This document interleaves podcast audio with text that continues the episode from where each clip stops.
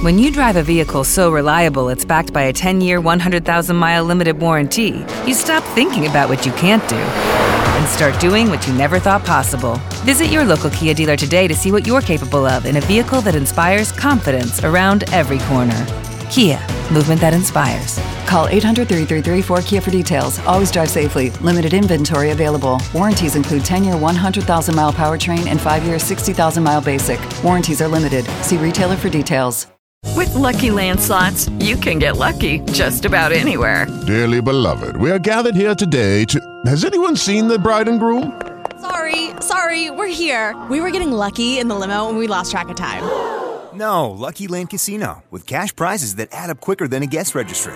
In that case, I pronounce you lucky. Play for free at LuckyLandSlots.com. Daily bonuses are waiting. No purchase necessary. Void where prohibited by law. 18 plus. Terms and conditions apply. See website for details.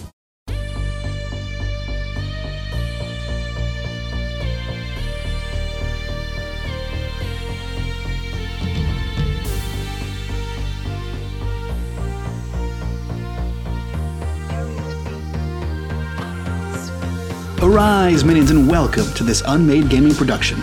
Join us on our adventure where we take a jump to the left, a step to the right, and time warp all the way back to 1987 for this original Tales from the Loop campaign.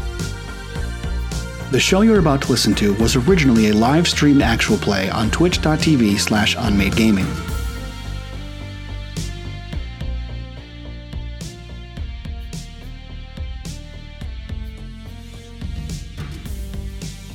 Before we get back to Garrett and back to 1988, I would just like to thank all of these lovely players and uh, collaborators that have helped me out through the course of the summer create many fun things for Garrett, Maryland.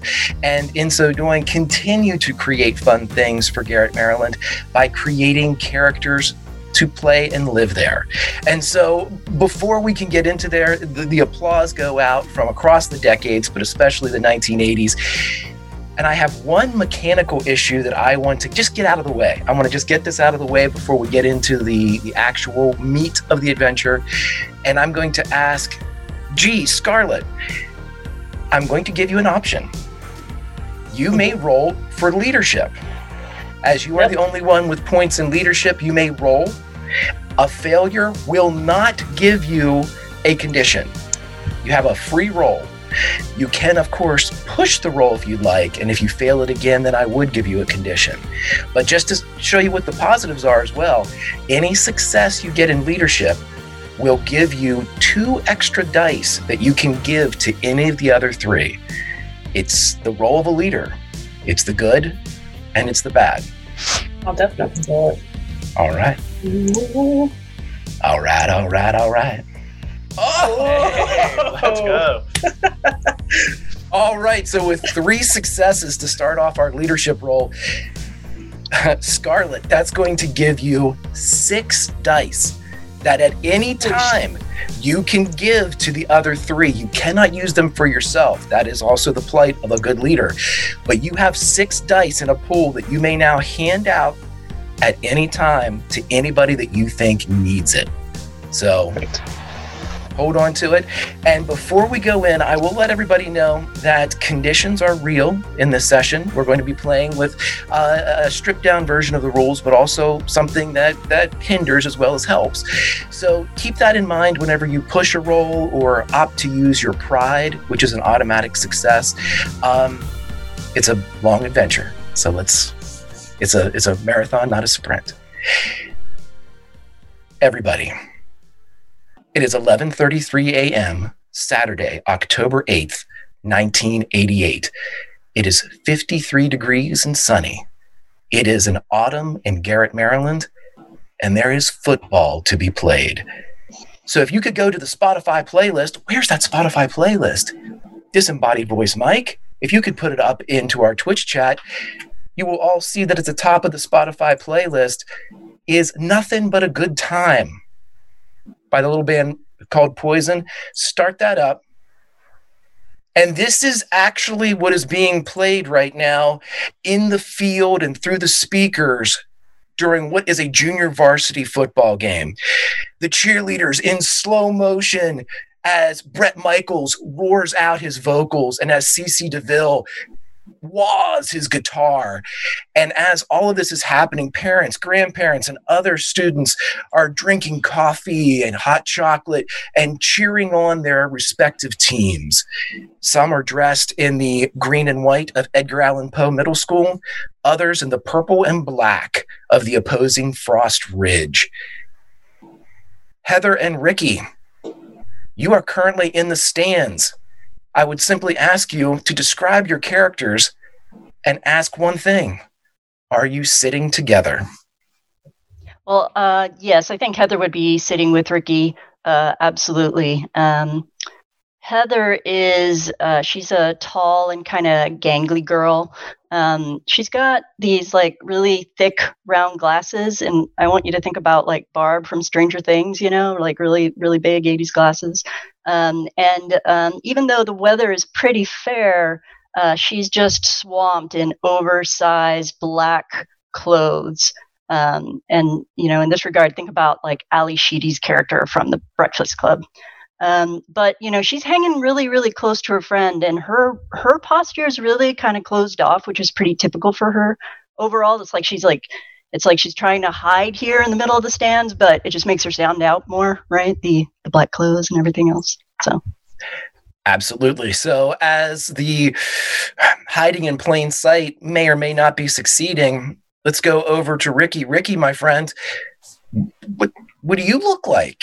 And are you in fact sitting with Heather, as this is a, a an agreement that must be reached? Yeah, R- Ricky would definitely be sitting with Heather. Um, Rick, Ricky's pretty tall. He's five five eleven for his age. Um, quite a slender build.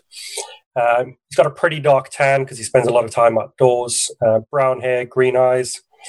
Sitting in a t-shirt, pair of jeans, and a pair of steel-toed uh, work boots. There he is. Very good. Very good. So, as you are all sitting here, to give you uh, what your characters would see, a timeout has been called, and both of the respective teams have gone to their sidelines here at the end of this very contested competition. But, Ricky, as you look down, you see Fred Alt, who is the owner of the Feed and Breed uh, the station, the the the feed uh, feed store, and like the granary and agricultural station where Ricky works. To describe Fred, he is um, he dresses differently than everyone else. He has the dust of hard work that always seems to cling about him. He has a long beard without a mustache, and he travels around the area in horse and buggy. You can see without the need for a roll that some of the children that are near to him are already giggling, kind of pointing, making fun. Fred sees you in the stands and he waves. And as he kind of waves and gestures towards you, one of the other students, a boy by the name of Ollie Wright, he is, uh, well, a merciless brute. He has overdeveloped muscles and underdeveloped empathy. He's starting to turn to see who Fred is waving to. He hasn't seen you yet, but if you wave, he will. You know that Ollie's not one to let anything go, and Heather is right beside you. You know if, the, there's some type of bullying situation, she is likely to be drug into it. My friend, what do you do? Ooh, um, is anyone sitting next to me the other side? So if I slid away from Heather and then waved, that she wouldn't a, get dragged into it? This is a big game. And I'm going to say that you are all, pardon the expression, cheek to cheek here on the metal stands of the bleachers.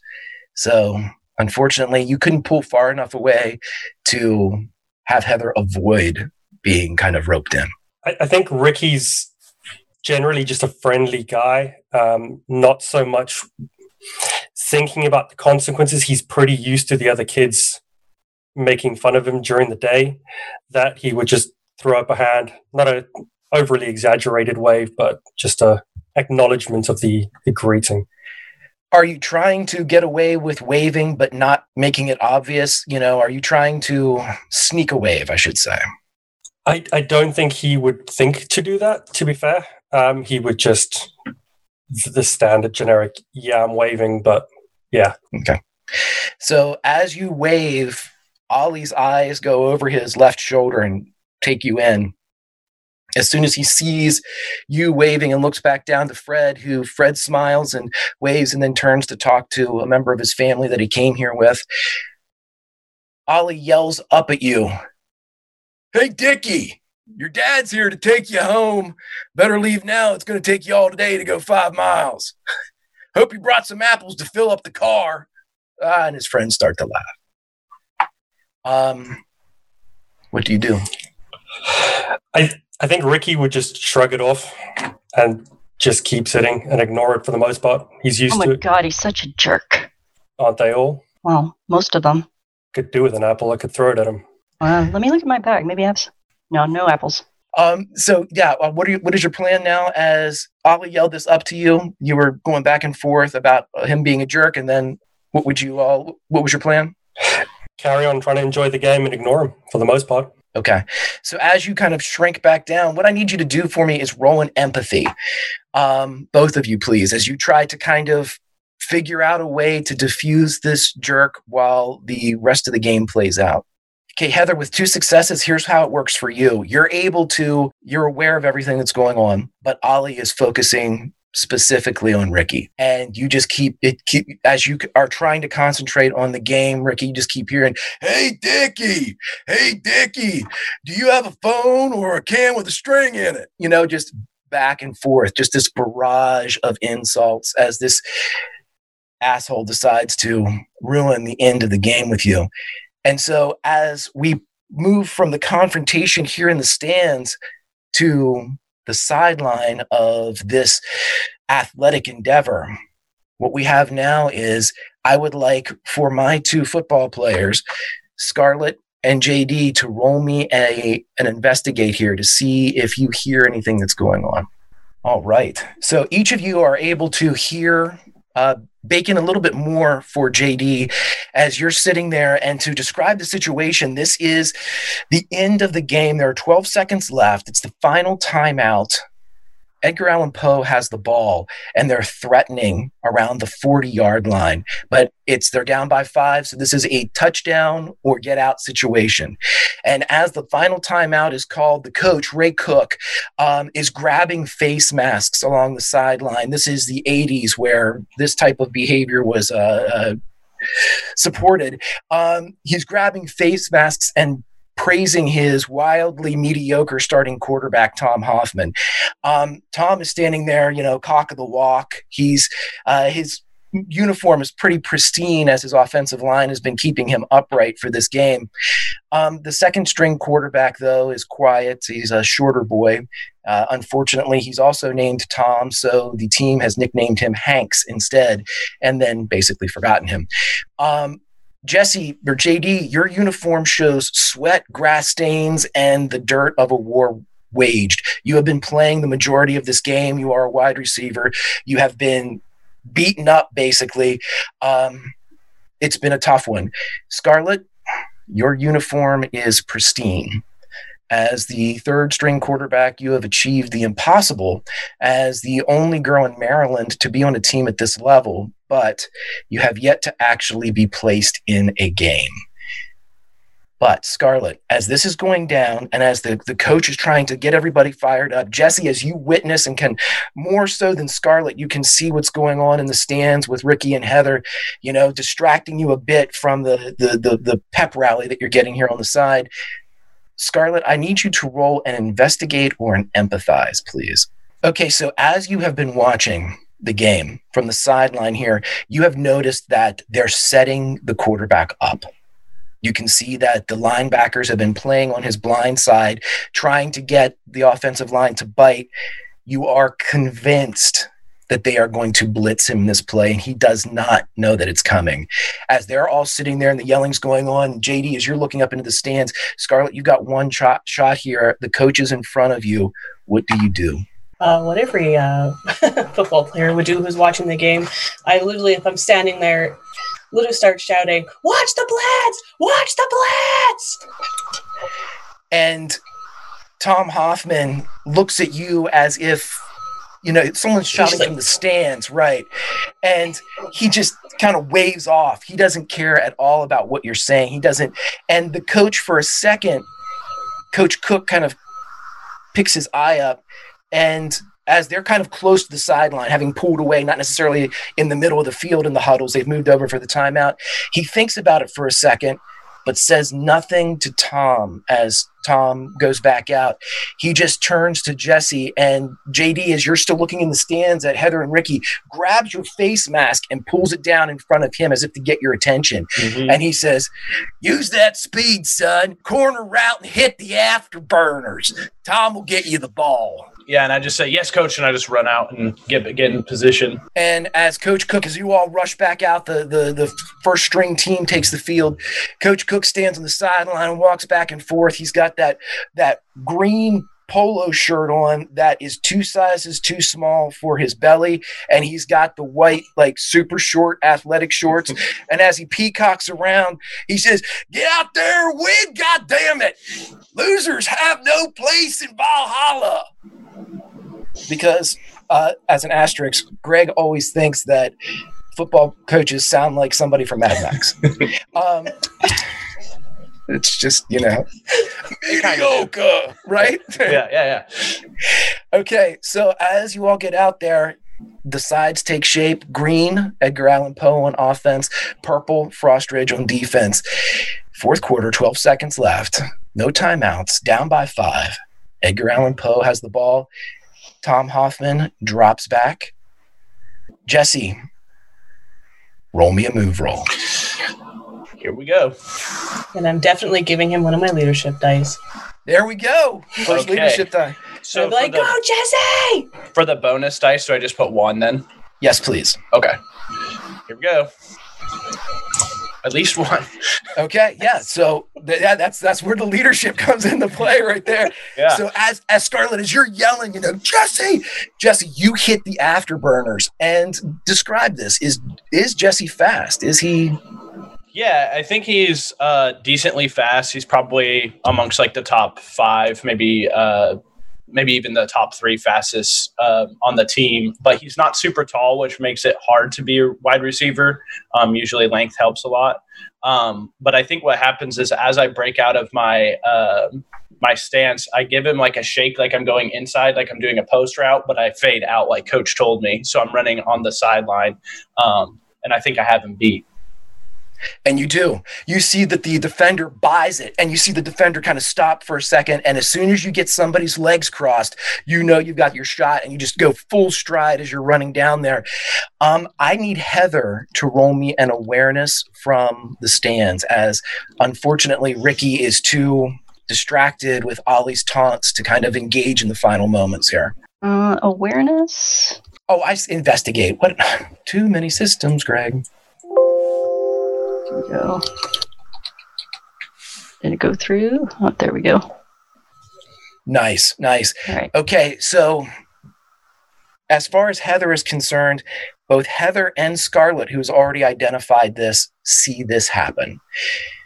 You see that, as foretold, one of Frost's linebackers peels off of the blind side, creeps around, gets real low, and has been setting up the left tackle for the majority of the game. The tackle buys it. Wide open shot to Tom Hoffman.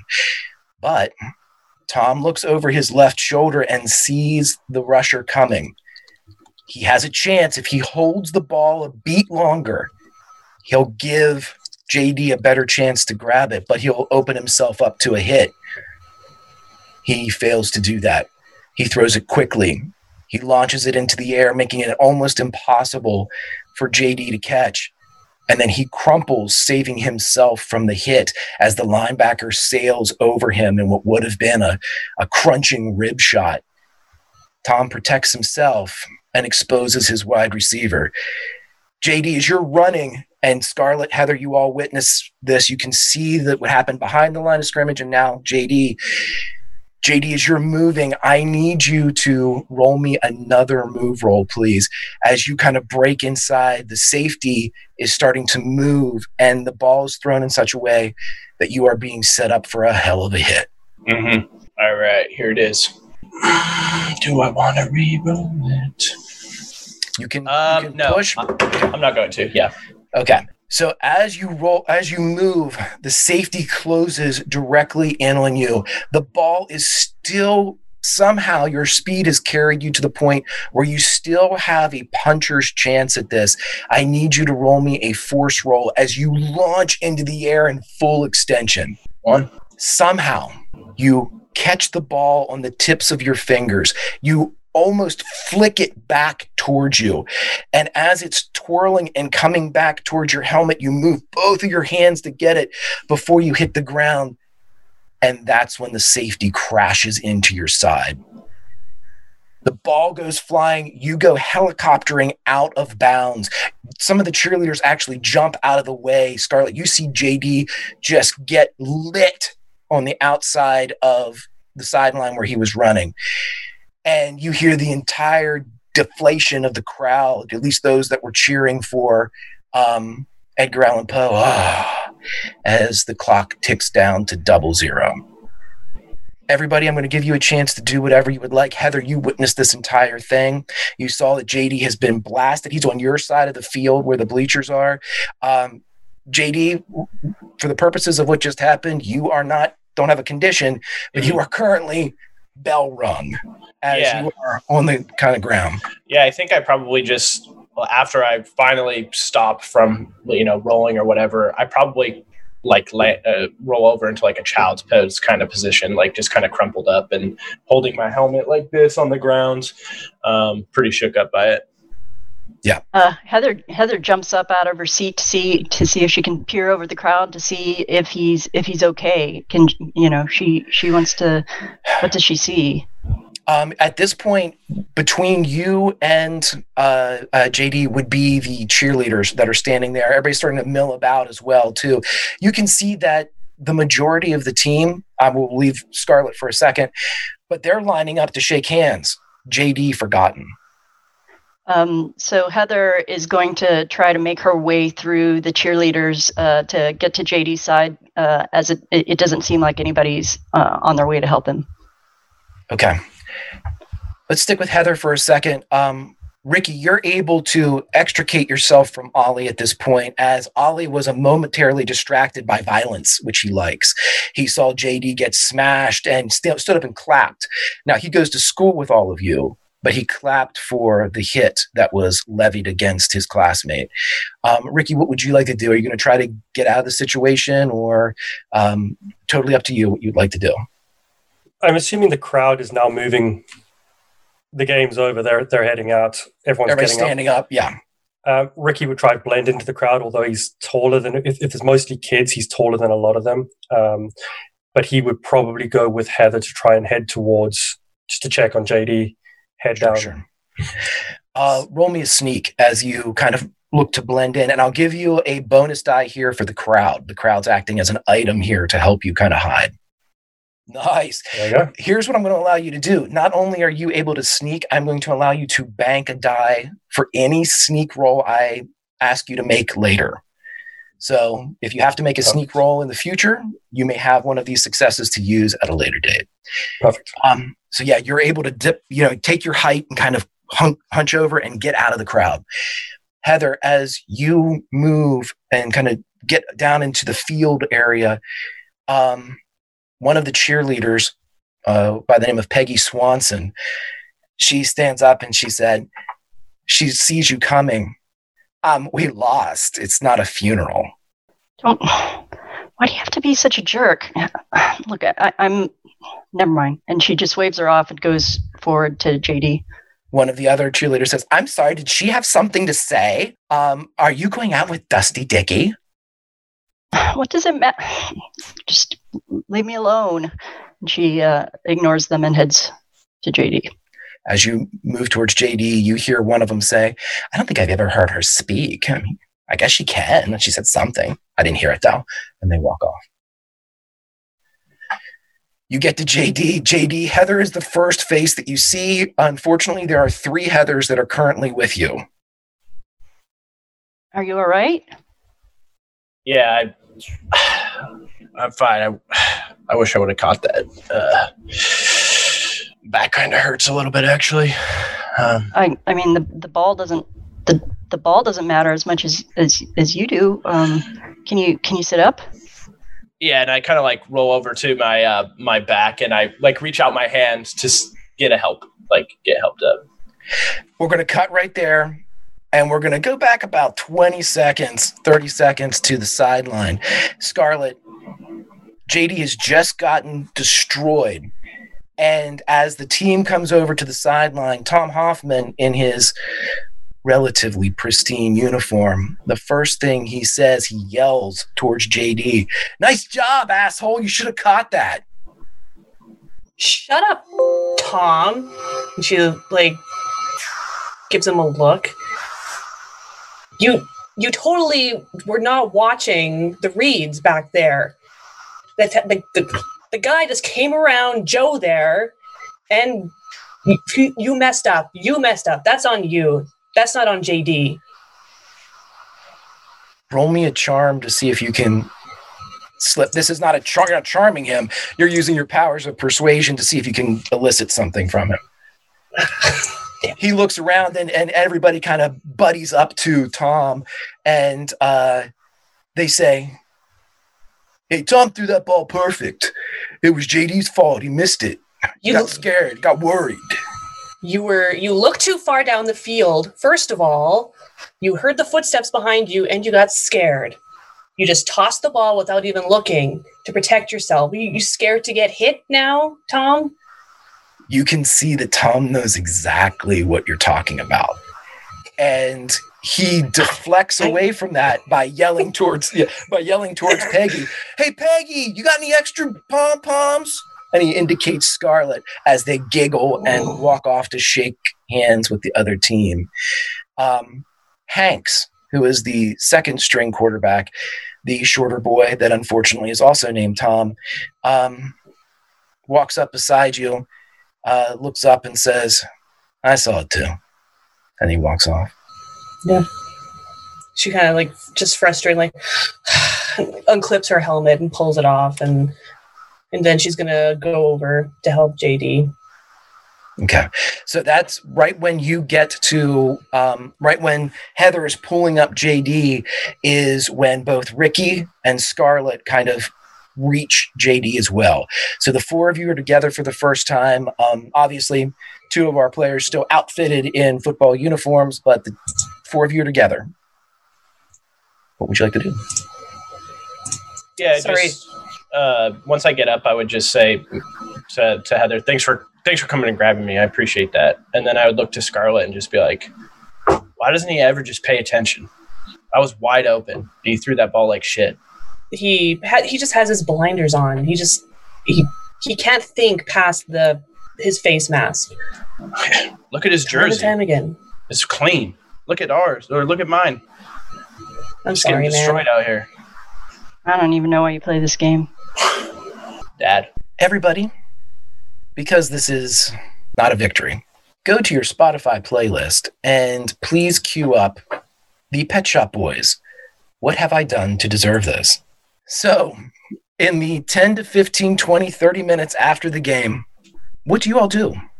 And I have a corruption bar that I'm going to put into play here very soon. Well, I'm assuming Scarlett and JD need to go back to the locker room, take out all their gear, you know, change, get yelled at by the coaches, which still happens in current day. right, right. Oh yeah. Never, never gets screamed at. it's not it's not as overt anymore like the actual physical grabbing and stuff at like that level but it's still it's yeah it is not gone yeah, so they'll come. They'll probably come out. Like Scarlett will c- probably be one of the last ones out, and just like carrying her her um, helmet and her shoulder pads, and just kind of like a little deflated, but yeah jd you have to put up with either complete silence nobody talking to you or like people walking by and like dropping their helmet like oh oh oh i dropped my helmet i better pick it up butterfingers i mean oh oh oh oh you know just juvenile things Yeah. Uh, I think from experience of course yeah. Uh, I think JD would probably just he feels bad too. You know, even uh, even though it could have been a better throw, he still feels bad that we lost. Um, he probably wouldn't say anything until uh, the quarterback said something to him, and I would make a remark about his jersey being s- spotless. Sure. Okay. Roll me a charm here. Uh, is this this is meant to be like sarcastic and perhaps a bit intimidating? Correct. Yeah, it's supposed to be more like kind of like you did. You haven't. You could have thrown a better throw, but you decided not to get hit, and you let me get hit instead. We could have won that game. Sure. Like kind of that absolutely, for myself. Yeah. Uh, charm roll. Yeah. There it is. Makes He- sense. gets up in your face. Um, you know, I'll- confrontate. You're you're you're you're you know calling into question his talents, but as soon as you mention his uniform, you know the running back who is equally Yeah. as blown up as you are, just walks by and says, "Yeah, your mom's not even going to have to wash it, Tommy." And that's in and of itself not bad, but it's enough to diffuse the situation. And you get one of those looks like next time. Mm. But you're able to quit the scene without any type of physical altercation. Cool. All right, Heather, Ricky, you're, I'm assuming, waiting for these two to come back out. Yes. Both of you roll me an investigate. Okay, so we have three for Heather. Heather, here's how we're going to do this. Just like Ricky has a sneak roll that's coming to him, a bonus sneak die, you have a bonus investigate die if you need it in the future. So make sure you kind of write that down that you've got a plus one to something. As you're sitting there, the wind picks up and it's already cold. It's already low 50s here, but the wind threatens to drop it even lower for this time of year. And Heather, you hear clear as day, carried along this wind as if it were um, like a concert or an outdoor orchestra in a nearby park, brought to you by the crisp air. You hear, I was standing, you were there, two worlds collided. Help, help, Heather, help me. Uh, is that a is it a voice I recognize? You don't recognize it, no. Ricky, Ricky, did you hear that? Uh, hear what? Um, there's someone, someone's calling for help. Uh, Heather's gonna look around and see if she sees anyone. You don't see anybody that matches with a, a, a three investigate. No one's even looking at you all. Unfortunately, this is sort of your lot in life as uh, you're either being bullied or ignored. Um, but the two of you, and we'll say that Ricky, as soon as you kind of concentrate, you hear something. You know, but it's it sounds more like a whisper without a whisper from two rooms away. You, know you can barely hear something, but Heather, for you, it repeats clear as a bell. I was standing. gonna You were there. Two worlds collided. Help. Help. Heather, help me. Heather's gonna look in her backpack to see if her uh, Walkman is playing, and to see if she can hear it through the headphones. No. When you put the headphones up and kind of cancel out the outside noise, Mhm. um, even though, you know, back in the day, Walkmans weren't necessarily known for their noise dampening, but uh, when you put them on, um, as the phone kind of touches the outside of your ear, it's clearer, crisper. I was standing, you were there. Two worlds collided. Help, help. Um, Heather, help me. uh, she's she's gonna stop the stop the tape. Is the tape even playing? Tape was not playing, no. Um, hey Ricky, li- hey, listen to this. Can I hear anything? You listen for a second and you're about to remark to Heather that it's not on. You know, there was no play hit or anything like that. And you hear, I was standing, you were there. Two worlds collided. Help, help. Ricky, help me. Ricky would then obviously check the um, the main part of the Walkman, see that it's not playing. Um, yeah, that, that's look at Heather, and that's that's freaky. What? Um, yeah, it's it's it's not even playing. Is it is it receiving? A, is it a radio? You know, sometimes mechanical things receive radio transmissions, right? I mean, this Like, have shouldn't. you heard the story of the people with braces? uh, but this shouldn't. He- He'll look it over, um, pop the tape out. It's does it still just keep repeating? Yeah, but um, it seems to be if you compare the two of you, it seems to be on a, for lack of a better phrase, a quicker repetition for Heather and a slower one for Ricky. You know, Heather's might repeat three times a minute, yours barely two. But that just could be because Ricky's slow. He's, he, I mean, he, he's only got one in mind. He's not. He's not the brightest kid. Um, I, I mean, I, I don't even know who to help. Have you ever heard of anything like this? no, that's what I say. I mean, this this doesn't receive radio broadcasts. But then, why is it saying my name? No, it's saying my name. No. Yeah. Wait, you're hearing your name? Yeah, saying Ricky, help me. Um, okay, somebody's got to be playing a, tr- a, a- a prank on us. Um, I mean, let's look. A, let's look around. Somebody, if they're playing a prank on us, they'd be here watching. Yeah, they'd have to be watching to know that we're swapping the headphones over. Right, right. So uh, Heather's going to start looking around. As you look around, you see JD and Scarlett walk up. Nobody else, though. JD, Hey, guys. Scarlett. Um, hey, um, you know, Heather is looking a little panicked. What's Um, going on? Uh, hey, hey, listen to this. And she she's gonna hang, hand over the headset. Scarlett, help help me look around. What's what's wrong? I like I, I think somebody's trying to play a prank. I'll throw the headset on when she hands it over. I'll I'll walk over to Heather and be like, I don't get what's going on, but I'll follow you. Yeah, so as the other three are looking around, JD, as you put the Walkman headset on, you hear, I was standing, you were there, two worlds collided. Help, help, JD, help me. Nah, I'll, I'll take him off my. Mm, what? What is this? What? What? What are you guys doing? I don't know, but it, did they say your name? Yeah.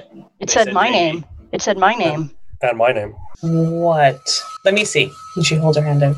Yeah. Hand him over to Scarlett. Good. And she'll put it on.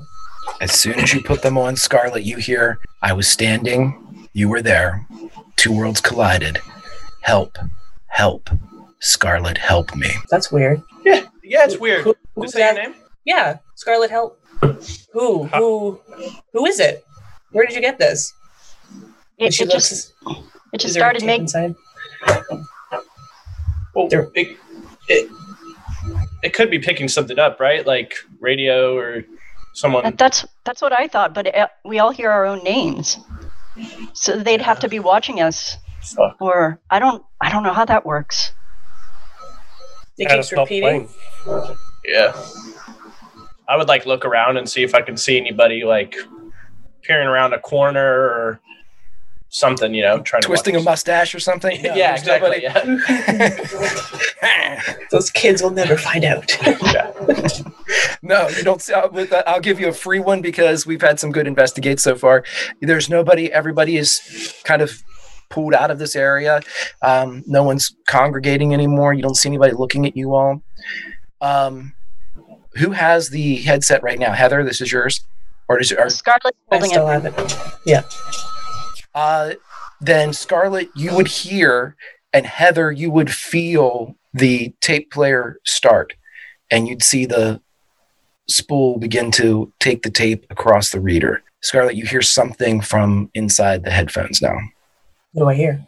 When you pull them up, you hear over and over again Castle Grayskull, Castle Grayskull, Castle Grayskull, Castle Grayskull. Whoa, whoa, whoa. Now it's saying something else. Castle Grayskull? Do we know what that is? We know what that is, right? You would know that the local youth of the area refer to an old loop building in the north, one that was abandoned by the company and the corporation for unknown reasons. But because of its position on a ridge a couple miles north and it, its overlook and kind of ominous nature, the kids have started calling it Castle Grayskull. It's got it's got to be a prank. It's saying Castle Grayskull now. And she will hand it to the closest person. Well, that's that's that loop building, right? The old one. Yeah. So, um, it could be coming from there, I guess. as you kind of yeah as you you're all talking about this and as you're kind of handing off the headphones and kind of you know all of a sudden from that wind that was blowing from the north you all now hear your own names. Jd ricky heather scarlett help me help me help castle grayskull help me. It's just almost like a swarm this cacophony that blows around like autumnal leaves. It touches each of you and you can almost see the wind as it's blowing north. And they're just the, the geometry of the edges of the old building in the north against that ridge you can see castle grayskull Gotta go, I guess. Go? What do you mean go? I mean, somebody needs help. Yeah, Where they were are we asking for go? help. Two worlds collided. I mean, maybe it's something something happening with the loop. You know, it's Yeah. weird. If we went out, let's be honest, we're all just going to get annoyed. People are going to moan at you, JD, for a bad throw. Ollie's probably going to throw an apple at me. Like, Screw Let's go those guys. Let's Exactly. go. And she's guys- gonna put her. She's gonna put her um her shoulder pads in her helmet, and she's gonna strap it to the, to her bike, so it's all ready to go. I'm going to take some liberties here, Scarlett, uh, or uh, uh, uh, G, if you will. You strap the um, shoulder pads to the front of the bike. So, keeping with the Mad Max theme, it looks like your bike is now wearing shoulder pads. Is that cool? And like the Yeah. helmets in Yeah, yeah. front, almost like a like a, a, a, a figurehead on a ship. You know, Yeah. just sticking out. Okay. I just I need it for me. You know, I just need that. Okay. Because how, how it works, like the shoulder pads will come, and then you put your helmet through the bottom, so then you and then you and then you carry you carry it by the face mask, and the the shoulder pads hang off. So right, right, right.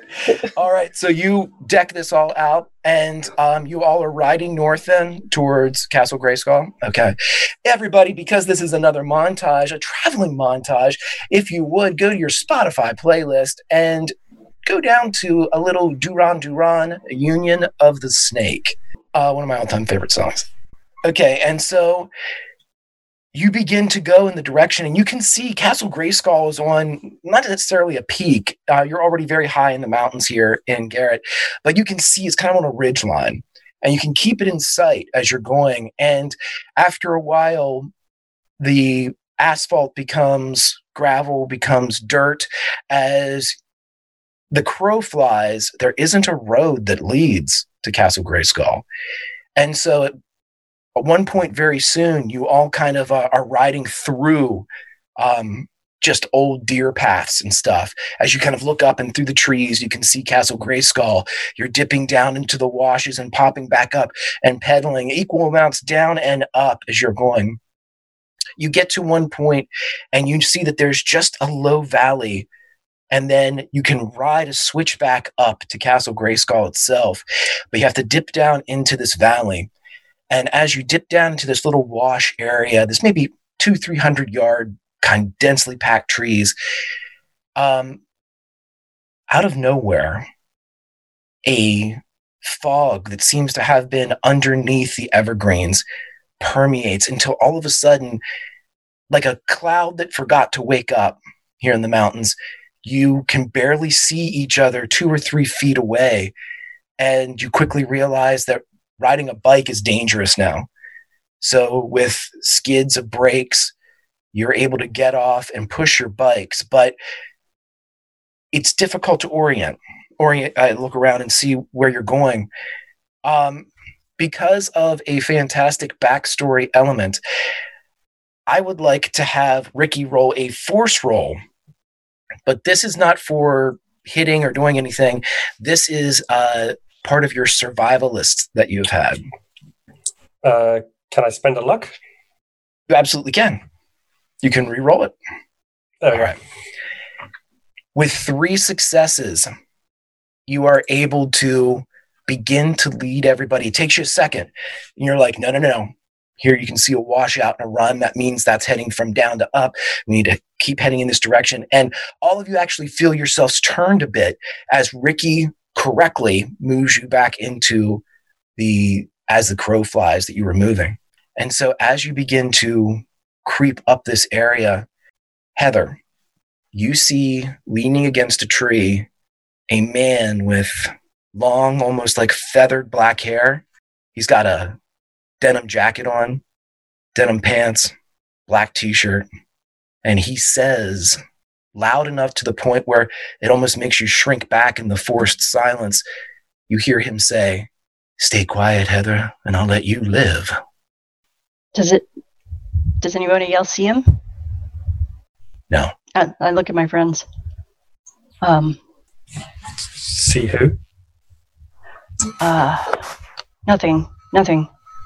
Never mind. You okay? Um. No, I just I, I thought I saw something over there. And I'll she'll look. Nothing.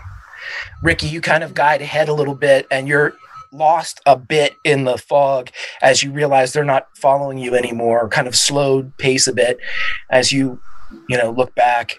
As a, if, if he's pulling away and they're just at the edge of vision, he would probably stop and back the bike up towards him. As Ricky begins to reverse, Heather, as you're looking around, you feel two hands grab your handlebars.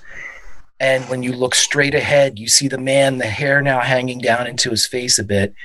And he says, Shh, Heather, you're going to be fine. You'll be fine. And then he looks at the other three and kind of shrugs. Prices, inflation's a bitch. Go away. Why should I? You're where I live. You're not. You're not here. Of course I am. He pinches the back of your hand. Are you the? Are you the walking man? He smiles. Call me Randall. What do you want? Just three things. Three He looks friends? at Ricky, JD, and Scarlett. No. We'll see. And he turns and starts to walk off into the fog. Hey guys, JD, JD, did you? Yeah. Okay. You know how that was weird with the with the tape, with the with the Walkman. Uh huh. Did you did you did you just see him? Huh? See who? Did you just see him? No. Okay. Not well. It's kind of foggy, and I already said this is mm, mm-mm. this is some. Mm. Did you ever read the Did you ever read the Stand? No, it's my next one. I just finished. Um, I just finished it, and this is giving me some. I don't. I don't like it. Uh, I don't like it either. I think maybe we maybe we do need to turn around. I don't know who's in trouble there, but I think See- we might need to turn around now. I, I think you know. I'm. I'm thinking she might be. She might be onto something, guys. I know somebody's in trouble, but I think there is something going on here with this this um, with the loop. Somebody's what in trouble, happened? What? There was a you man. Guys, you guys man look so freaked out. What happened? And she's gonna walk her bike a little closer. Freaked out. I mean, look at the fog and can't see you and can't see anything, and people are And saying I her don't know. There was a man. There was a man right here, and he's a very, very bad man. And he's from a book. Okay, I know it's crazy, but he's from a book. Um, and he is he's he's evil, and he wants you guys. He wants to take you guys. And I I don't. Uh, I'm mm. like, and you guys didn't even see him. She's gonna. She's gonna like this, like lean off her bike, kick the stand down, and she's she's gonna walk forward into the like not like way ahead, but she's gonna walk in front of uh, Heather's bike just to go forward a little bit, see if she can like careful, careful, like, careful. see into. There's Okay. no one here. No, no, he he was right Hello, here. hello. He was right Oh, here. God. Everybody roll me an investigate, please. Heather's just going to continue to see things.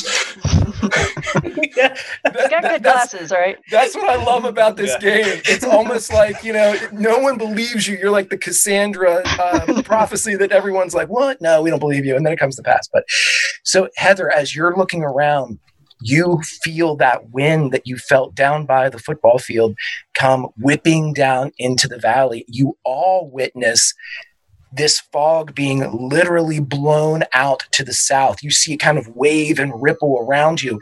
All of it from the high kind of uh, fuming mist to the low lying clinging fog is blown past you. And as this happens, Heather, you see Flag exposed as this mist blows away from where he had kind of crept into it. And he looks up towards Castle Grayskull that you now see. And he goes, Well, that's not fair at all. And you see him blow away like the mist. And in your ears, all of you, help me, please. Yeah, just see. Uh, this is what I'm. s- n- mm-mm. You guys heard that, right? Oh, yeah. Yeah, we need to help someone. Yeah.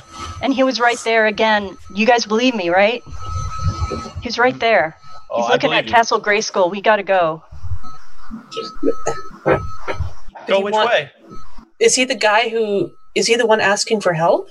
No, I don't think so. I think Oh yeah. I think whoever needs help needs help from him. Sh- shouldn't we help them though? I mean, Yeah. Look at Yes. I mean, we gotta we gotta do this. I mean, can he hurt us if we're all here together? Like We're all we can together. There's less a chance he can hurt us. like if we try something, we can just like fight him off, right? Just as long as we stay together, Yeah. then we stick she'll- together. She'll put her hand on Heather's shoulder. Say, we'll all stick together. You're not going to be by yourself. You guys It'll be- realize this is it'll how, be fine. how every horror movie and book starts, right? Every one of them. Just a group of kids. Oh, we'll figure it out. They never do. But I'll go if you guys want to go. I'm not. Turn, I'm not going back that way by myself. So, if you guys want to go, we need to help this person. But Well, I, you know, in the books, in the books, they always figure it out in the end. some of them. Okay, but this isn't a book. This is real life. Yeah, that's that's what makes it more scary. I'm for it. I'm for it. I don't want to argue about not going because I'm not going back that way. I'm just saying if we're going to stick together, we got to stick together. We're gonna stick together. Yeah. Okay. If anyone loses sight of the person in front of them in the fog, you need to speak up. We stay close. Should we just Push leave the the bikes. bikes here? We sh- It's getting harder to ride. That's for sure. Yeah. Yeah, Castle Grayskull only looks like it's about a hundred yards up a switchback, just the length of a football field. Come on, we're so close. Let's go. Let's go. Push, let's push the bikes in case we lose them. I mean, finding them back in this fog is not going to be fun. Okay. Okay. All right. Okay. And she'll kind of like take the lead first and start walking, pushing her bike. So, everybody, if you want to hit repeat on Union of the Snake, we see our four heroes ascending a switchback, each of them walking their mechanical steeds up towards Castle Grayskull. And as we kind of pivot and spin around a bit and come back down, you all reach the building. The building has seen better days. And by that, I mean a lot of it is standing ruin. And as soon as you reach the edge of this building, there is a a, a very wide hole. You believe that it used to be a, a door, but the frame and everything around it has been torn away. You can see inside. Um, there's light from inside, so there's obviously some the the, the roof of this place is compromised. Um, natural light is coming in. Is there anything you would like to do? This is a, a an access, and the wind seems to be coming from this rift. We find a spot to park our bikes. Yeah. How late in the day is it, Greg?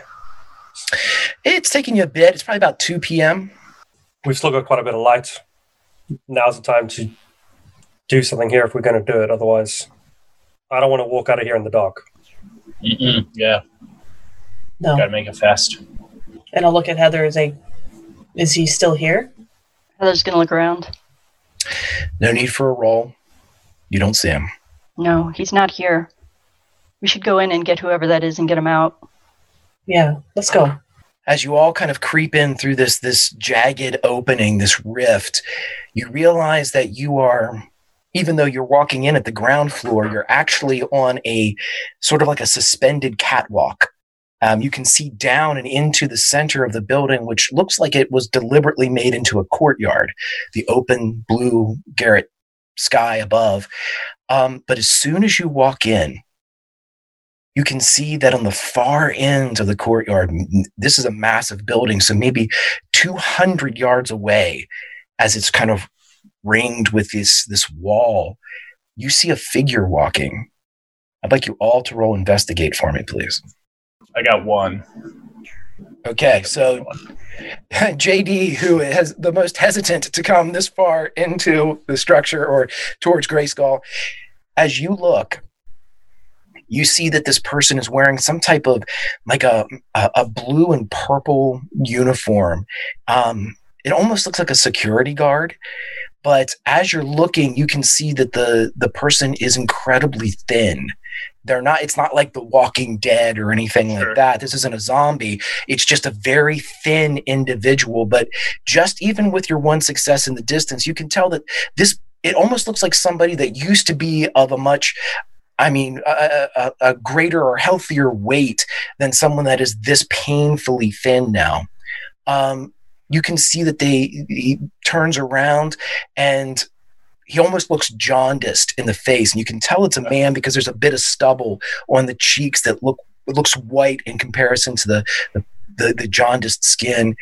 But because the rest of you didn't roll any investigate successes, you all are aware basically at the same time, JD included, that there is a man that came in behind you who has a long, wispy gray beard. He seems to be 70, 75, but you all would recognize him as the the colloquialism stands, the town drunk by the name of Main Street Jimmy and he looks at you with one blue eye and one brown eye. I can't believe it. Friends, friends, you I knew you'd come. Hey, Jimmy. Jimmy. Hey. Jimmy, were you calling us? Oh no, no. I can't keep my mind straight. You, you don't know me, not yet. No, um. What you okay, Jimmy?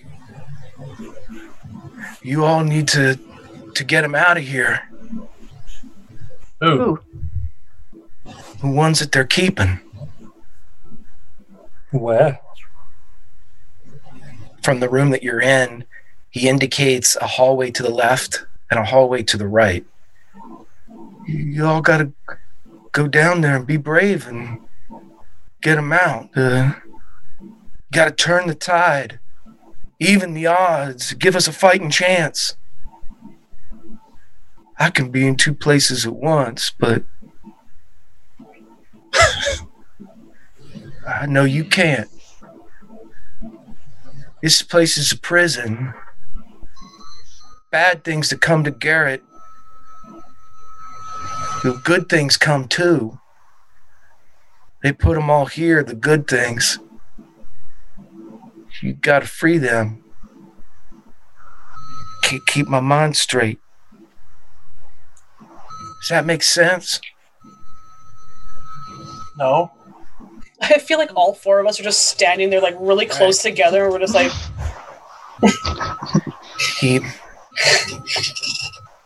he you can see that his face has kind of a, a sheen of dirt on it. And you can see that there are tears that are kind of washing elements of that away. One tear coming from the blue eye, one tear coming from the brown. Um, I don't know how to get you to trust me. Um, you you all have to help because you already have. You um he points to the left hallway. Heather, Jesse, you got go down there. And he points to the right. Scarlett, Ricky, you all have to go down there. I'll be, stay here and make sure the chief doesn't get you. This, this is what I was afraid of, guys. He said oh. the he said the chief. and he creeps up kind of if you allow him to he kind of creeps among you. And he looks at that figure that jd saw across and he goes that's old chief rugen. He came up here after what happened last year. Hmm. And when this figure this thin figure turns with its purple outfit on you can see on the chest rugen and you can tell that it is a garrett pd uniform So we would know that he kind of like disappeared after a bit. And you would also know that he was wanted for the murder of a local Mhm. boy. Yeah. Um, guys, he if that I saw him, and then he walked in behind us. He he's wanted for for murder. He just like this is, and he wants us to split up. This might be too. This is getting something. Jimmy, we, we know we need we know we need to do something here. Um, but I don't I don't think we're going to split up. He it's easier to sneak. Sorry, Yeah, he- it's easier to sneak if there's only two of us walking at a time. It's difficult with four. That's what Ricky said before. Trust me, you'll be able to see each other. You just the river's between you. What river? The one down below. If we look down the hole, is You can barely hear the sound of rushing water. Do, would we have known that there would have been water underneath this building like that? Set where it is against the edge of a cliff, there Yeah. really shouldn't So be. it's probably like sewer, sewers or something or something like that. Be like, guys, It definitely sounds like water. I mean, you can speculate, but it's you wouldn't know about, you know. yeah, just hearing that, be like, guys, Pennywise hangs out in like sewers and around water and things and trap kids and stuff. If what Heather's saying is true, then why couldn't Pennywise also exist? I don't know. Written by the same person? Uh, it's weird.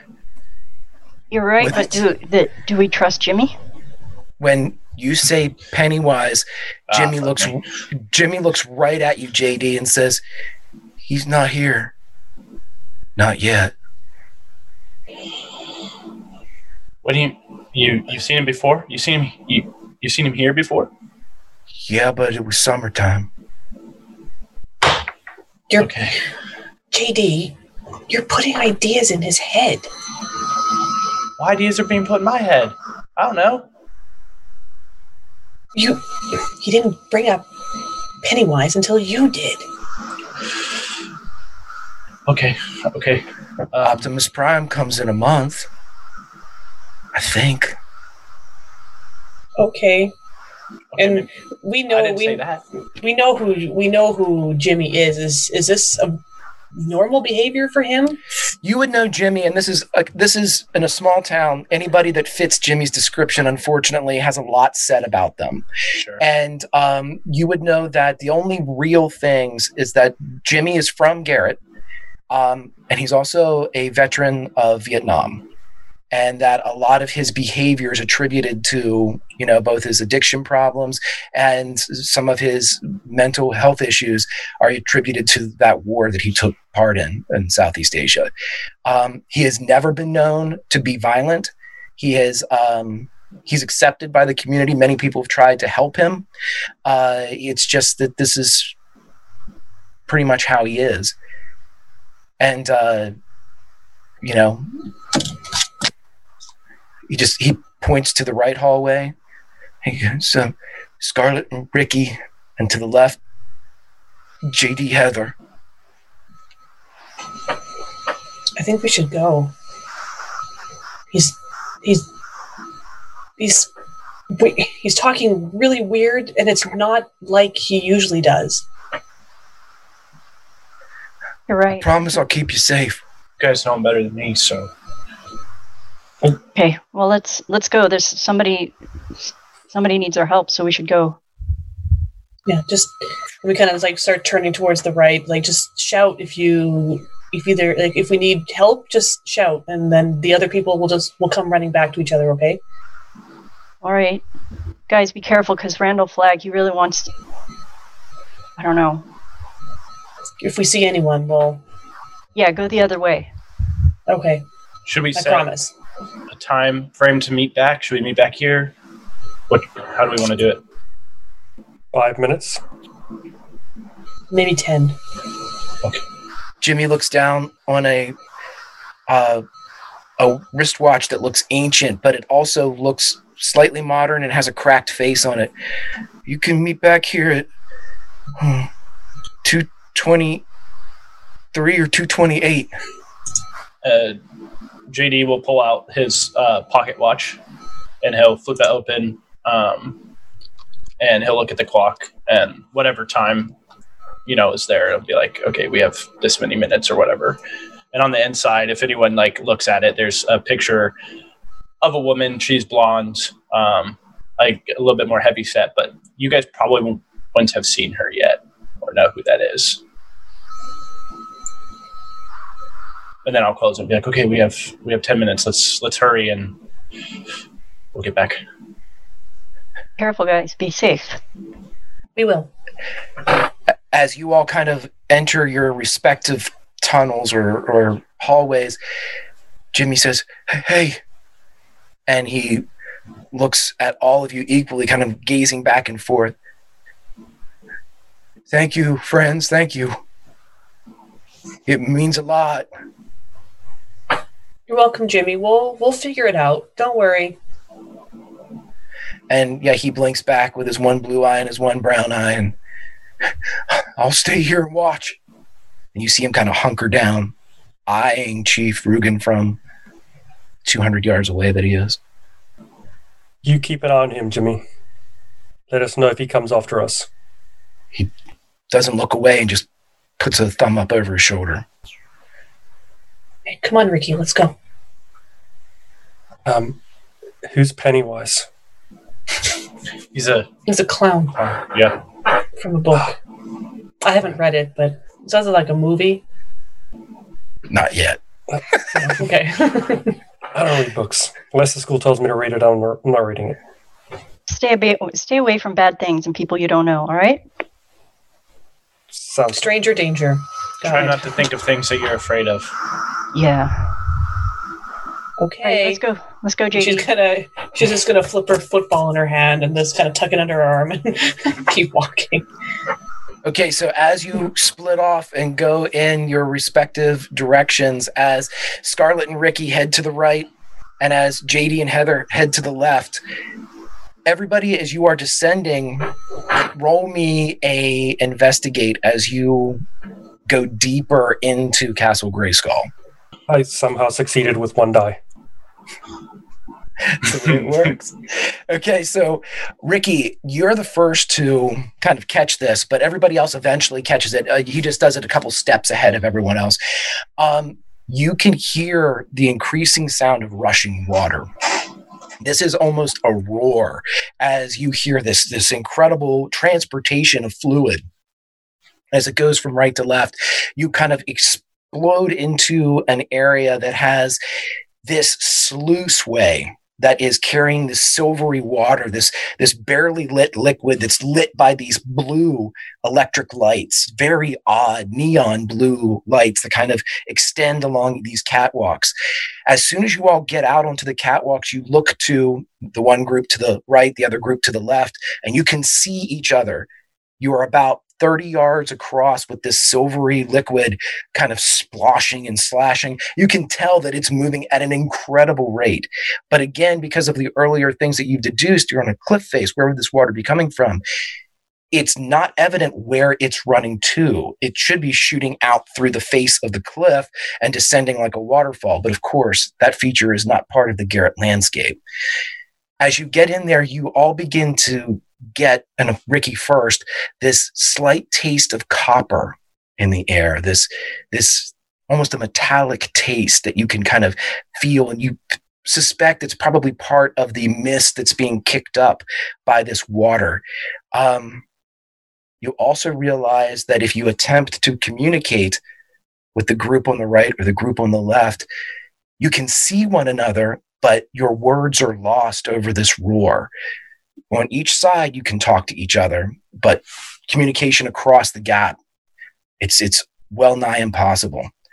Um, if everyone could cue up the song "Electric Blue" by Icehouse, now would be a good time to do so. Ricky would turn to uh, to Scarlett and say, "We need to keep an eye back. Um, we're probably going to struggle to hear them, just to see if every now and then look back." And you're on a parallel course too. So as you go on the catwalk, if you look straight over, you can see the other group. You know, now if you go faster or slower, then you would break that. But um, it seems that both of your paths are going in the same direction, just 30 yards apart, with this silvery water rushing through. Yeah, we'll We won't keep you. We won't let them out of our sight. Okay. And how do you all convey that to one another? Like the two, I know that you can talk to each other, but how to group to group? How do you convey? Yeah. Okay, so as you all kind of walk on the guide rails, constantly looking over at the other group, let's stick with the right side first. After about, oh, 50, 60 yards, you reach a the destination of this catwalk and there is a strange machine that is lightly kind of frosted with this water, the mist of this water. Um, it seems to be part computer and part combustion engine. It sits dark, but beside it, in like a crystal vat, is what looks like liquid, this glowing blue, vibrant liquid. And you realize it's the same color as the lights above you. And each of you on the right side, Scarlett and uh, who are my right side again, Scarlett and Ricky, um, roll me an investigate, please. Can I give my plus one to Ricky for my leadership? I got a one. Mm-hmm. Yeah, he got one. succeeded. yeah, but with yeah, with, that was your second one with one, right? I love it. Um, D6. awesome. Okay, so you both get this. What you see is as you kind of move towards this Frankensteinian machine, you see written in chalk on the floor start the machine, make a key. And then there's a space and Scarlett written in your own hand. It says bombs away, Scarlett. She's going to point. Look at this. Um, yeah. That's that's my handwriting. That's my name. Have you been here before? No. Ricky, where it says start the machine and make a key, that's your handwriting. Um, not to alarm you, Scarlett, but that looks like my handwriting. She's going to turn to Ricky. What's going on? Jimmy said that we had been here before. And that I had said something before. Maybe this is us telling ourselves to do something? That's weird. Should we start the machine? As the right you're, side you're is the mechanic. Right, as the right side is looking at one another and wonder, we go over to the left side, and as you reach the identical point across from uh, the right team, you see an open space on your side as well. But instead of it all being catwalk, there is a large element of the space on your side that's actually part of the stone. And roll me and investigate for the two of you, or comprehend, I will take as well. I'll can investigate. Comprehend is a little better, so we'll try that, of course. Oh, you weren't talking to me. No, no, that's a, that's perfectly fine though. Um, I can use that for a moment. Uh, Heather, with your one investigate, you can feel a wind coming from this area. You realize it's the same breeze, the same wind that you felt at the football field miles away down in Garrett. As you both move, kind of, you're not out of eyesight or uh, uh, of the other team, but you're moving kind of away from the edge of the railing, away from the water. As you get in there, you realize that there are two pits in this room, and they have bars over top of them. And beside or between both of these pits, there is an odd metal, almost like a tab. And you would swear that it looks like a coin slot at the arcade. As you're watching, you see a hand reach up through one of the grates. It's got caramel colored skin, about the size of a, you know, it's not an adult hand. It's definitely like a teen's hand that reaches up. Help. Heather runs runs over to the grates and and looks in. Um, kneels down Are you going to the one with the hand or without the hand? with the hand. With the hand.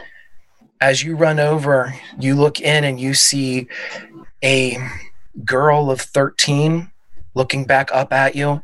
She seems to be, you know, dirty from the situation. This is definitely a prison of some sorts. And as she looks up, she says, Are, are you here to take me back to my tree? Um, does uh does, does her voice sound like the voice that we heard before? Yes. Um, I, I don't know where your tree is, but we're gonna get you out of here.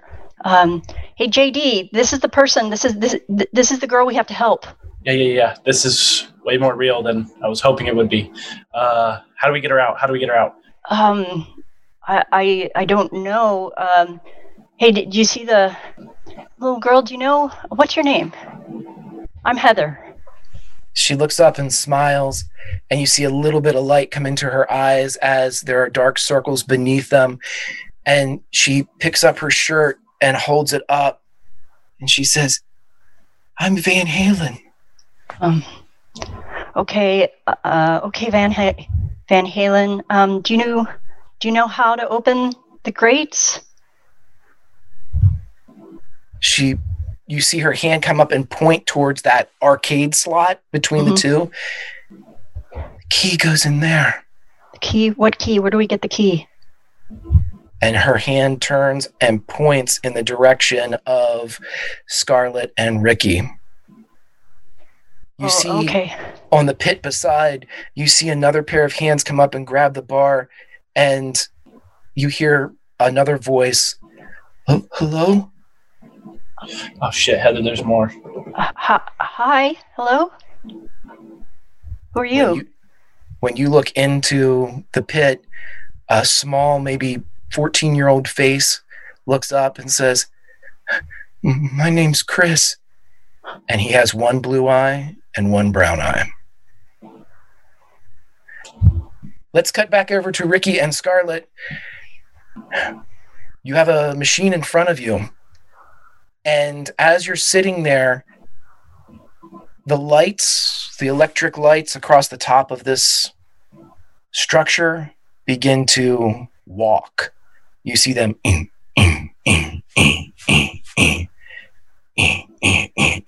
they start to get faster and faster. What would you like to do?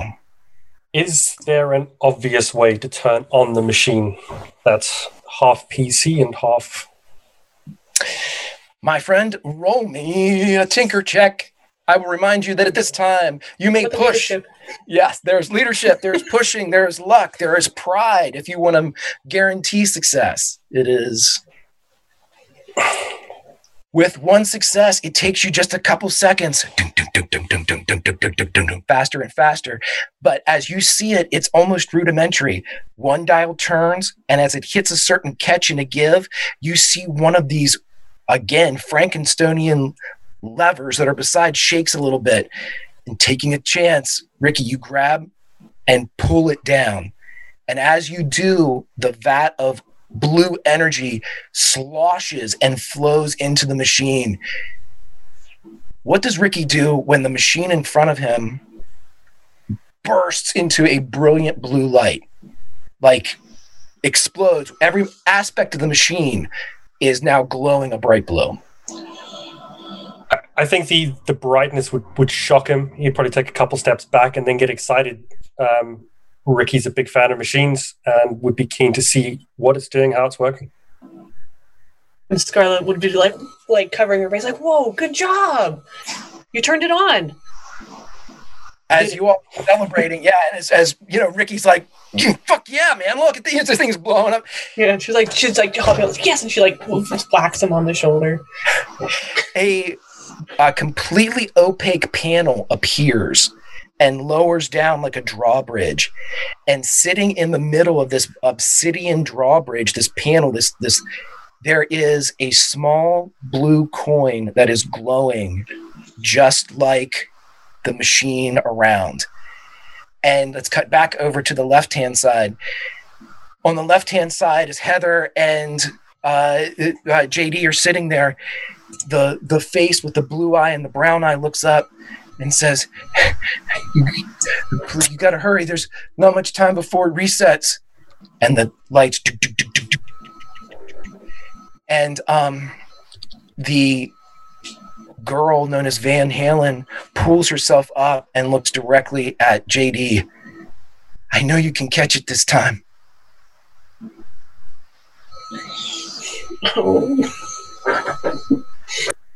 What and what do I have to what, what do I have to catch? Cut over to the right hand side.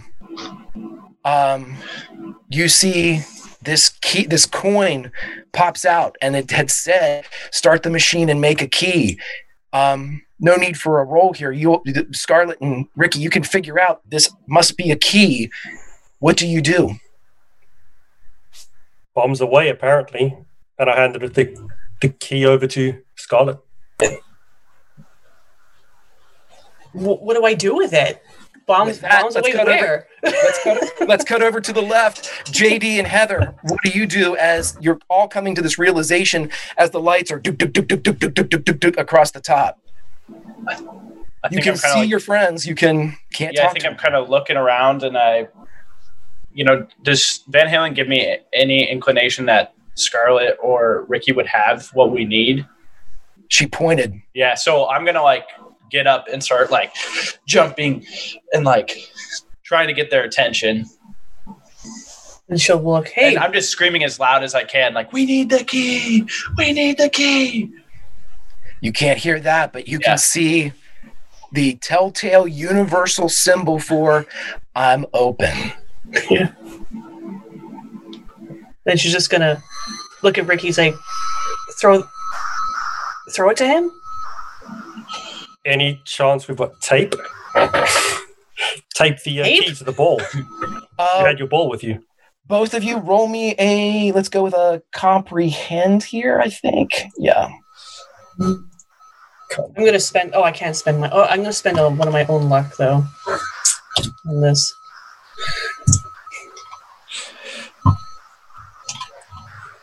Did it roll? I didn't roll. Oh, there One success. Yay. Okay, so success as you're looking at this and takes a second. He's the lights ahead, getting faster and faster, and you look at your football and you look at this coin, and you realize that you could slip it beneath the laces.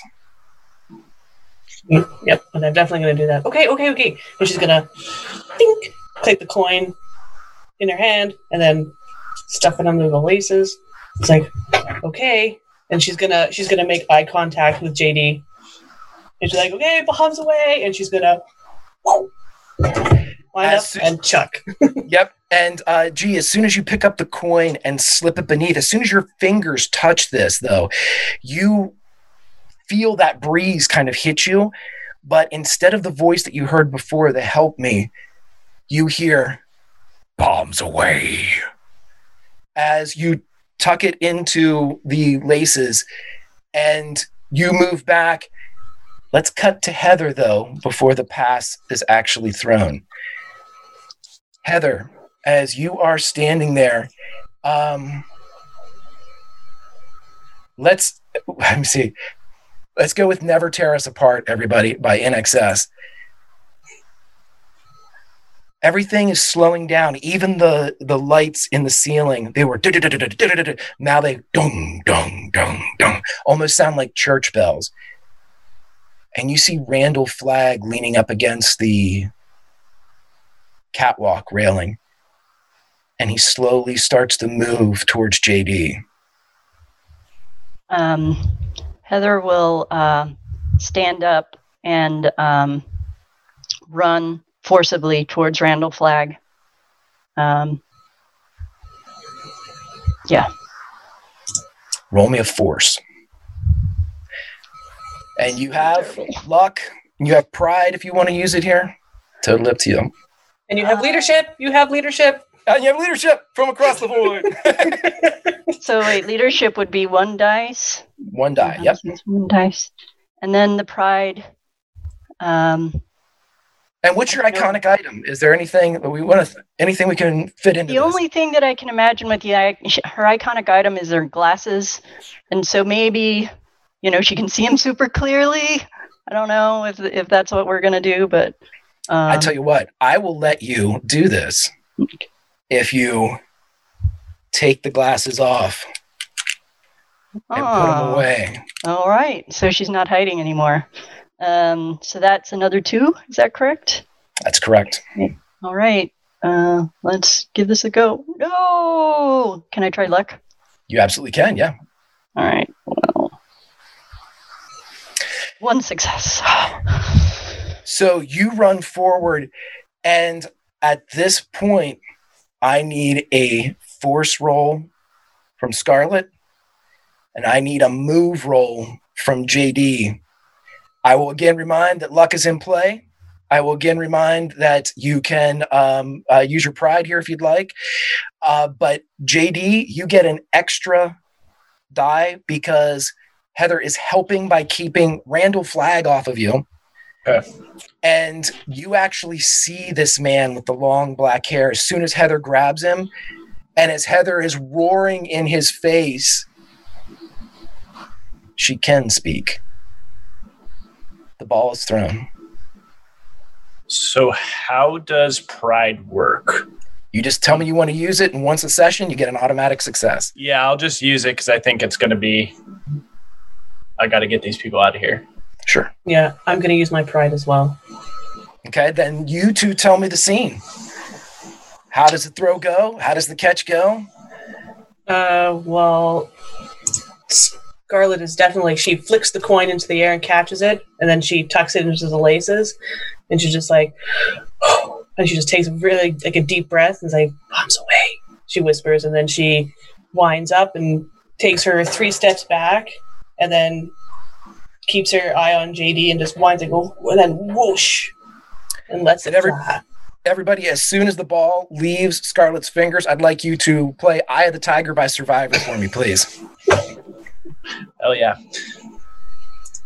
Um, I think it's a pretty spot on throw. It might be just a little bit further, almost like as close to as a reenactment of the play that happened earlier in the day, just a little bit, and I, you know, it just lands perfectly.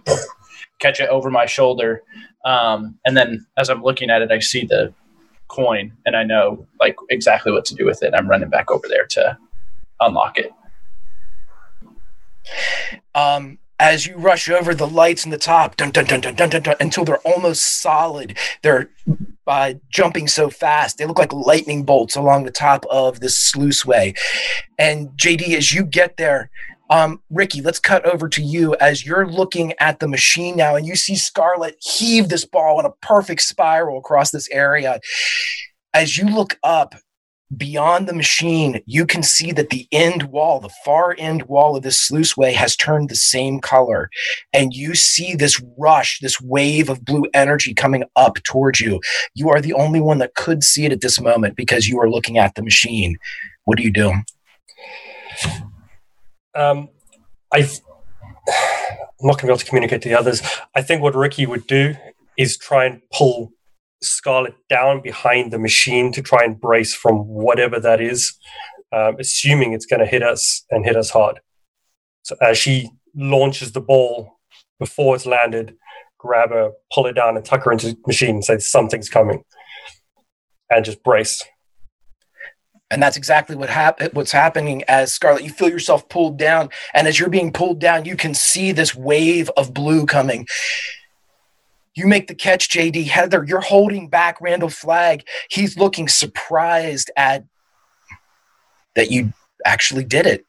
And there is a measure of respect in the evil being's eyes as he looks at you, kind of cocking his head. Maybe if there were a scoreboard like the one at the football field earlier, it has just gone Heather one, Flagg zero. As he looks at you, is there anything you say or do other than just hold back? Um, she's going to uh, no, she's quiet. She's just going to hold him back and um, and keep pushing. And you do. You're able to keep him away. JD, as you caught the ball, and you see the the key, the coin. Do you you, you said you slam it home, right? Oh, you Yep, doing it as fast as possible. Just trying to get get it done because I know they said, you know, you have a certain amount of time and the lights are going. So, right. And as you snag the ball, um, you're able to bring it down and slam the coin home. And as you do, both cage doors retract into the stone. And Van Halen pulls herself up and she reaches in and pulls Chris out of his. And she looks at you, JD, and says, Thank you. She goes, and Chris says, The reset is coming, but we're free. Stay go. safe, my friends. Go, go, go. like, um, to get him out. And as that wave comes rushing towards you, Van Halen stops and listens and goes, I love this song. And the wave hits all of you. Everyone, if you could cue up nothing but a good time for me, please. It is 11:33 a.m. Saturday, October 8th, 1988. 53 degrees, clear, sunny sky. Ollie Wright is turning back to see who Fred Alt is waving to. Ricky, you don't know how, but you're back here. What do you do? Ricky would look to Heather and go, Is it just me or have we done this before? Done it before, um, and he's still a jerk. Still a jerk. And you still don't have an apple. Any waves to Fred? Same as before. Okay. And as soon as he sees that, you see Ollie's mouth open with the insult that you know is coming. In fact, you know what the insult is. He's going to make fun of, you know, call you Dickie and mm-hmm. make fun of your horse being fueled by apples because of Fred's culture. But do you say anything at this point? You have a moment before he says something to you. he would say, Hey, Ollie, it's Dickie. We're good. And sit back down. He stops. "Well, all right. He turns and sits back down. Let's cut to the sideline. Coach Cook and Tom Hoffman are standing there as Coach Cook is saying, All right, everybody, listen, I want you to do your best. He's screaming at everyone. Scarlett, you know what's coming. What do you do this time? Uh, she'll just um, she'll wait until coaches has let let him go, and then she'll walk up to Tom, and she's not gonna talk really loud. She's gonna talk quietly, so just to, like not to embarrass his fragile ego, and she's just gonna lean up and go, "You have to watch The Blind Side. They've been they've been testing Joe all morning." They're to throw a stunt. They're to blitz. When your back is turned, watch out. The ball, you gotta let go of the ball fast, or you're to get creamed. Tom looks down at you. And unfortunately, this is still what he believes to be an assault on his ego. And he goes to actually kind of push you out of his face. But as he does so, just as he kind of does a shove, Hanks, the shorter second string quarterback, Tom just didn't see him. Nobody ever sees Hanks. And you hear the pop as Tom Hoffman's finger gets caught in the face mask of Hanks and dislocates as he looks down and his pointer finger is and the coach looks in horror. "Wha- wha- My God, Tommy, what happened? And Tom says nothing except it happened on the last play, coach. I don't think I can throw. Hanks vomits, and Coach Cook turns to Scarlett as everybody on the team, including JD, war beaten, but still 12 seconds left on the clock. All eyes go to Scarlett. Scarlett, I want you to roll a leadership roll for me, please. And pushing is allowed here. And Yeah, well, uh, you don't have to push until after or use a luck. Or, yeah. sorry, what's the roll? Uh, leadership, please. Lead. Let's go. Yeah. And as you look, everybody sort of, for a moment, there's this, oh crap. And then one by one, the offensive lineman nod, the running back nods, and they all put their hands into the center, waiting for JD and Scarlett before they go back out to the middle of the field. And she'll put her hand in. Yeah, I'm like, you got. I look to her. I'm like, you got this. And she just nods. so come on, guys, let's go. And she'll put her hand in. they they all are, you know, as they they can't yell out like F yeah because coach there would kill him, but you know they want to. There's a lot of like yeahs that certainly sound like they should have an F in front of them, but you're like oh yeah baby, you know they, they get all fired up and they run back out, and you hear the crowd, Heather and Ricky that are in the stands, you hear the entire crowd react to the fact that Scarlett's running out on the field. Uh, there's, you know, from Mr. Hoffman from the cheap seats uh, to watches, uh, what happened to my boy? And there's, you know, consternation and stuff that's happening. But then the cheers erupt from both sides as you hear people that are, you know, a lot of people that are uh, have never seen a girl take the field at this level are clapping from both Frost Ridge and, of course, the entirety of Edgar Allan Poe Middle. Everybody because this is the song uh, that needs to happen right now. I would like to have Sweet Child of Mine start playing as you all cross out into the field. Ricky, Heather, you see Scarlett going out. And as you take the position, you know what's going to happen, Scarlett. You've seen it before you saw it the first time. There's a blitz coming. JD, you know what happened the first time. Walk me through it, my friends. Yeah, I think as we're running out there to get lined up, I tell her exactly, you know, what I'm gonna do. It's like I'm gonna juke. I'm gonna juke inside. He's gonna bite. I'm gonna run outside. All you gotta do is throw it over my shoulder, and we got this. We win this game. I got you. Don't worry. And then she's gonna she's gonna elbow Joe, uh, Joe, her left tackle, and be like, "Don't stop moving your feet. They're gonna blitz. They're gonna run a stunt and blitz from the outside. Do not stop moving your feet." He ain't been blitzing all day. He's just moving side to side. Yeah, and do you think he's gonna keep doing that forever? Come on. All right, Joe. yeah, and I back her up. I was like, "Move your feet. Just do it." all, all right. And Joe moves over to his left tackle as you signal the break, and Edgar Allan Poe lines up as they're looking across at Frost Ridge, and you see the linebacker pretend like he's dropping and then slowly creep forward, and the ball is hiked. Again, no need for a roll because you did it before. You know what you're doing here. Joe does not move his feet. He thinks about it. He gets a little closer than he did the first time, but maybe thinking about it is what got Joe in trouble this time. And the linebacker is running free. Scarlett, I need a force roll from you to make this throw.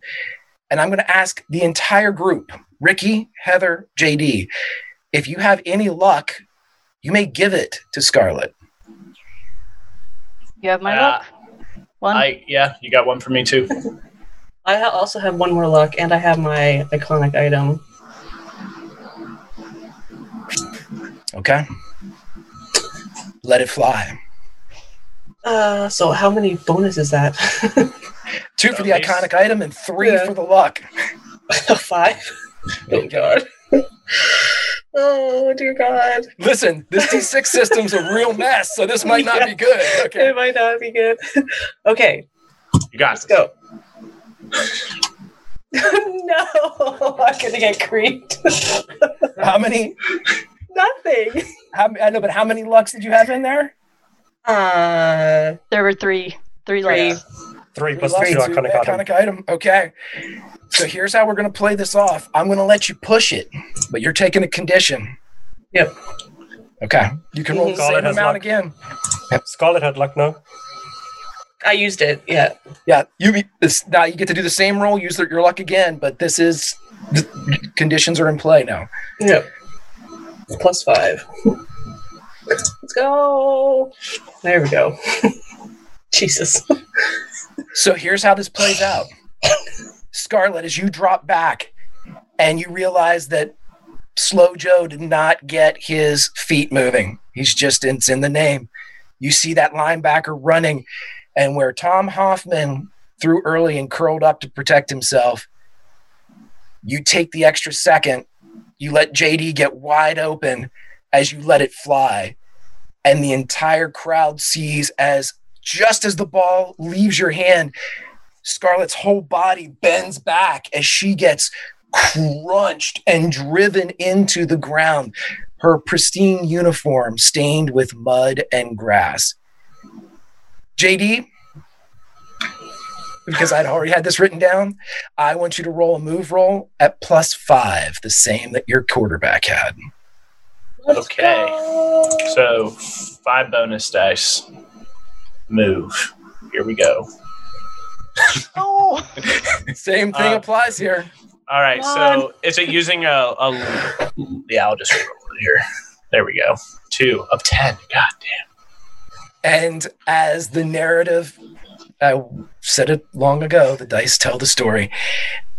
As you reach up, everyone sees that safety clip again. And this time you helicopter, but you stay in bounds as you spin just ass over tea kettle, but you land back on your feet. And with one leap, you cross over and into the end zone as six points go up on the board. Edgar Allan Yeah. Poe Oh, wins by one. And as you hit that safety that was beaten, comes in and it's not a cheap shot. He was moving and almost kind of got his feet tripped up. He falls, and again, you feel your bell rung as his helmet cracks against yours and you go face down into the end zone. Heather, this is the same thing that happened before. He's just a little further inbounds this time as you see JD crumple. And as luck would have it, you and Ricky are still the closest to them because of your position in the stands. once again, Heather runs straight through the crowd of cheerleaders uh, on her way over to JD. You hear Peggy Swanson as No, JD. yeah. you hear Peggy Swanson as she arms up a we won. This isn't a fi-, as she's getting ready to say something to you that you know is coming. Is there anything that you say this time, Heather? She says, Not now. Come with me and help. Uh, uh, and three of the other cheerleaders, there's eight in total, but three of them say, you know, we really should help. And they run after you, Heather. Now, three's better than nothing. And it seems a couple of them actually were swayed by your. But you, Heather, you are the first person again to get to JD's side as you kind of get there. And this time, Edgar Allan Poe is charging down in this direction because of JD's heroics. Scarlett Joe is posts picks you up and lifts you up, and he and the right tackle put you on their shoulder. And Joe looks up and says, "He's really fast." She just whacks him on the shoulder on the on the shoulder pad. It's okay, Joe. It's okay. And as your uniform is completely messed up, uh, it rivals, you know, JD's now. Ricky, you see Heather down with JD. JD's in the end zone, preparing to be mobbed by all of this. You feel wind. I need you to roll me and investigate, please. Not the investigates. Somehow got a success at again. that. Look at that. You know, I love that. So, Ricky, as you stand up and the crowd has actually moved out of the stands and you're kind of alone for a moment, you know, standing there you see your friends, you see the difference a few hours makes, and you hear on the wind that voice of Van Halen. Thank you. And stay ready. And that's where we'll end this session of Atari Twilight. Jesus. That was fun. That man. was so That was great. killer. Oh my gosh. Thank you ever so much, Greg. That was amazing. Oh, I, I I love these characters. You all sent me the great backstories, and I'm like, these characters are awesome. I and the- Garrett Maryland has the, we have our, our our Tuesday night team that has just fantastic stuff going on, and I wanted to be able because you all contributed so much to help us put Garrett back together, kind of in, in the writers' room. Um, to be able to add something to this and bringing Van Halen back is uh, the the crew will have access to Van Halen soon. And so that is all because of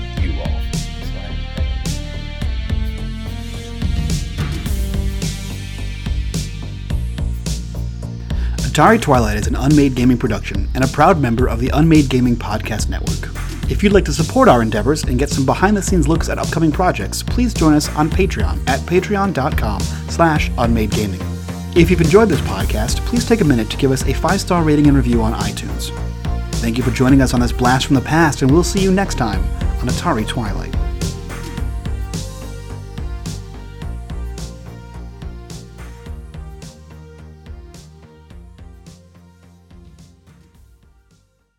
Hello, it is Ryan, and I was on a flight the other day playing one of my favorite social spin slot games on chumbacasino.com. I looked over the person sitting next to me, and you know what they were doing?